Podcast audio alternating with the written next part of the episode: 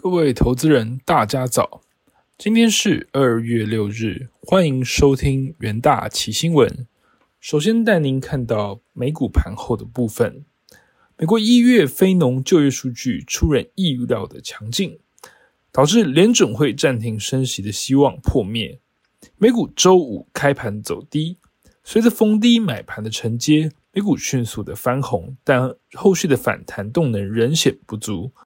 亚马逊。Google 母公司 Alphabet 和苹果的财报失利影响，导致非必需消费类股领跌，科技股承压。中场美股道琼指数下跌零点三八 percent，收在三万三千九百二十六点零一点。纳斯达克指数下跌一点五九 percent，收在一万两千零六点九五点。标普五百指数下跌一点零四 percent，收在四千一百三十六点四八点。费城半导体指数下跌一点九 percent，收在三零八二点一一点。接下来带来与亚马逊相关的新闻。华尔街日报报道，知情人士透露，美国联邦贸易委员会正准备向电子商务巨头亚马逊来提起反垄断的诉讼。最开始，美国联邦贸易委员会在川普执政的期间就已经开始来针对亚马逊进行调查。该公司曾因涉嫌在平台上较多支持自家的商品，而使外部卖家受到不公平的对待而遭受指控。报道指出，FTC 一直在审查亚马逊 Prime 订阅服务的销售策略。亚马逊在去年的十二月与欧盟就三项反垄断调查达成和解，顺利解决欧盟对其使用买家数据的疑虑，进而避免高达其全球营收十 percent 的天价罚款。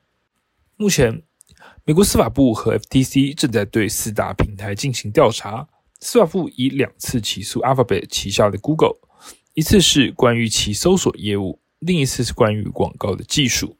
投资人可以留意后续反垄断诉讼相关的结果。接下来看到能源盘后的新闻：七大工业国的集团以及欧盟成员国周五决议，就俄罗斯石油产品的价格上限敲定协议。以扩大西方对俄国石油产业的制裁，预定周日开始实施。其中，柴油等较昂贵的燃料价格上限定在每桶一百美元，其他较低品质的油品则定价在每桶四十五美元。这项协议和去年美国与盟友对俄油设定的每桶六十元美元上限价格相仿，都禁止西方企业经手俄国的油品。包括提供航运以及保险等服务，除非这些油品以低于门槛的价格出口。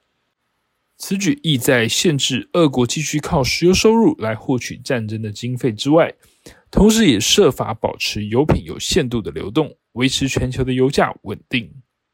最新机制，俄油价格上限将在本周日上路，和欧盟禁止海运俄国油品进口的制裁同一天生效。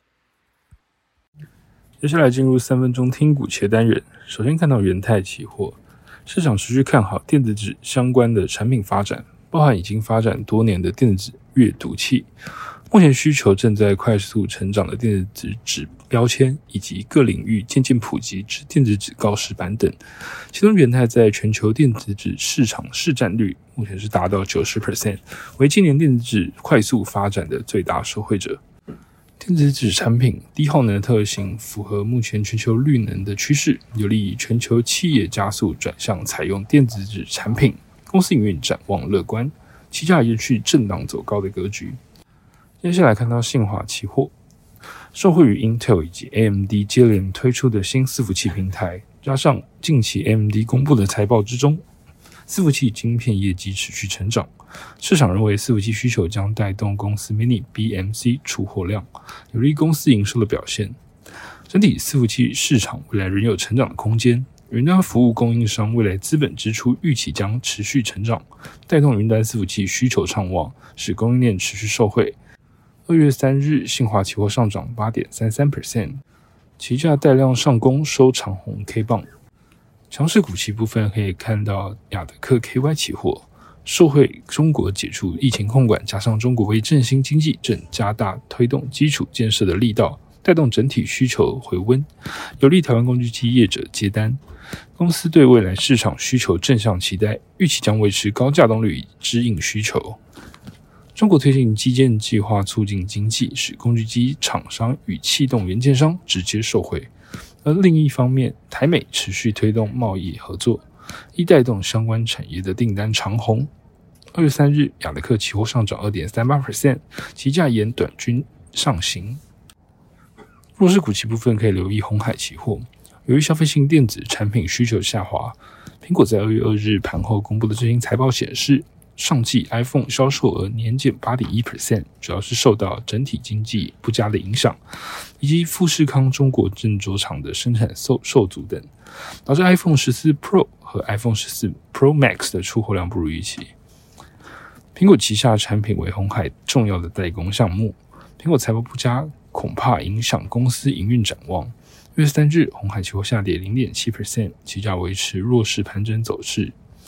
以上就是今天的重点新闻，明天同一时间请持续锁定元大奇新闻。谢谢各位收听，我们明天再会。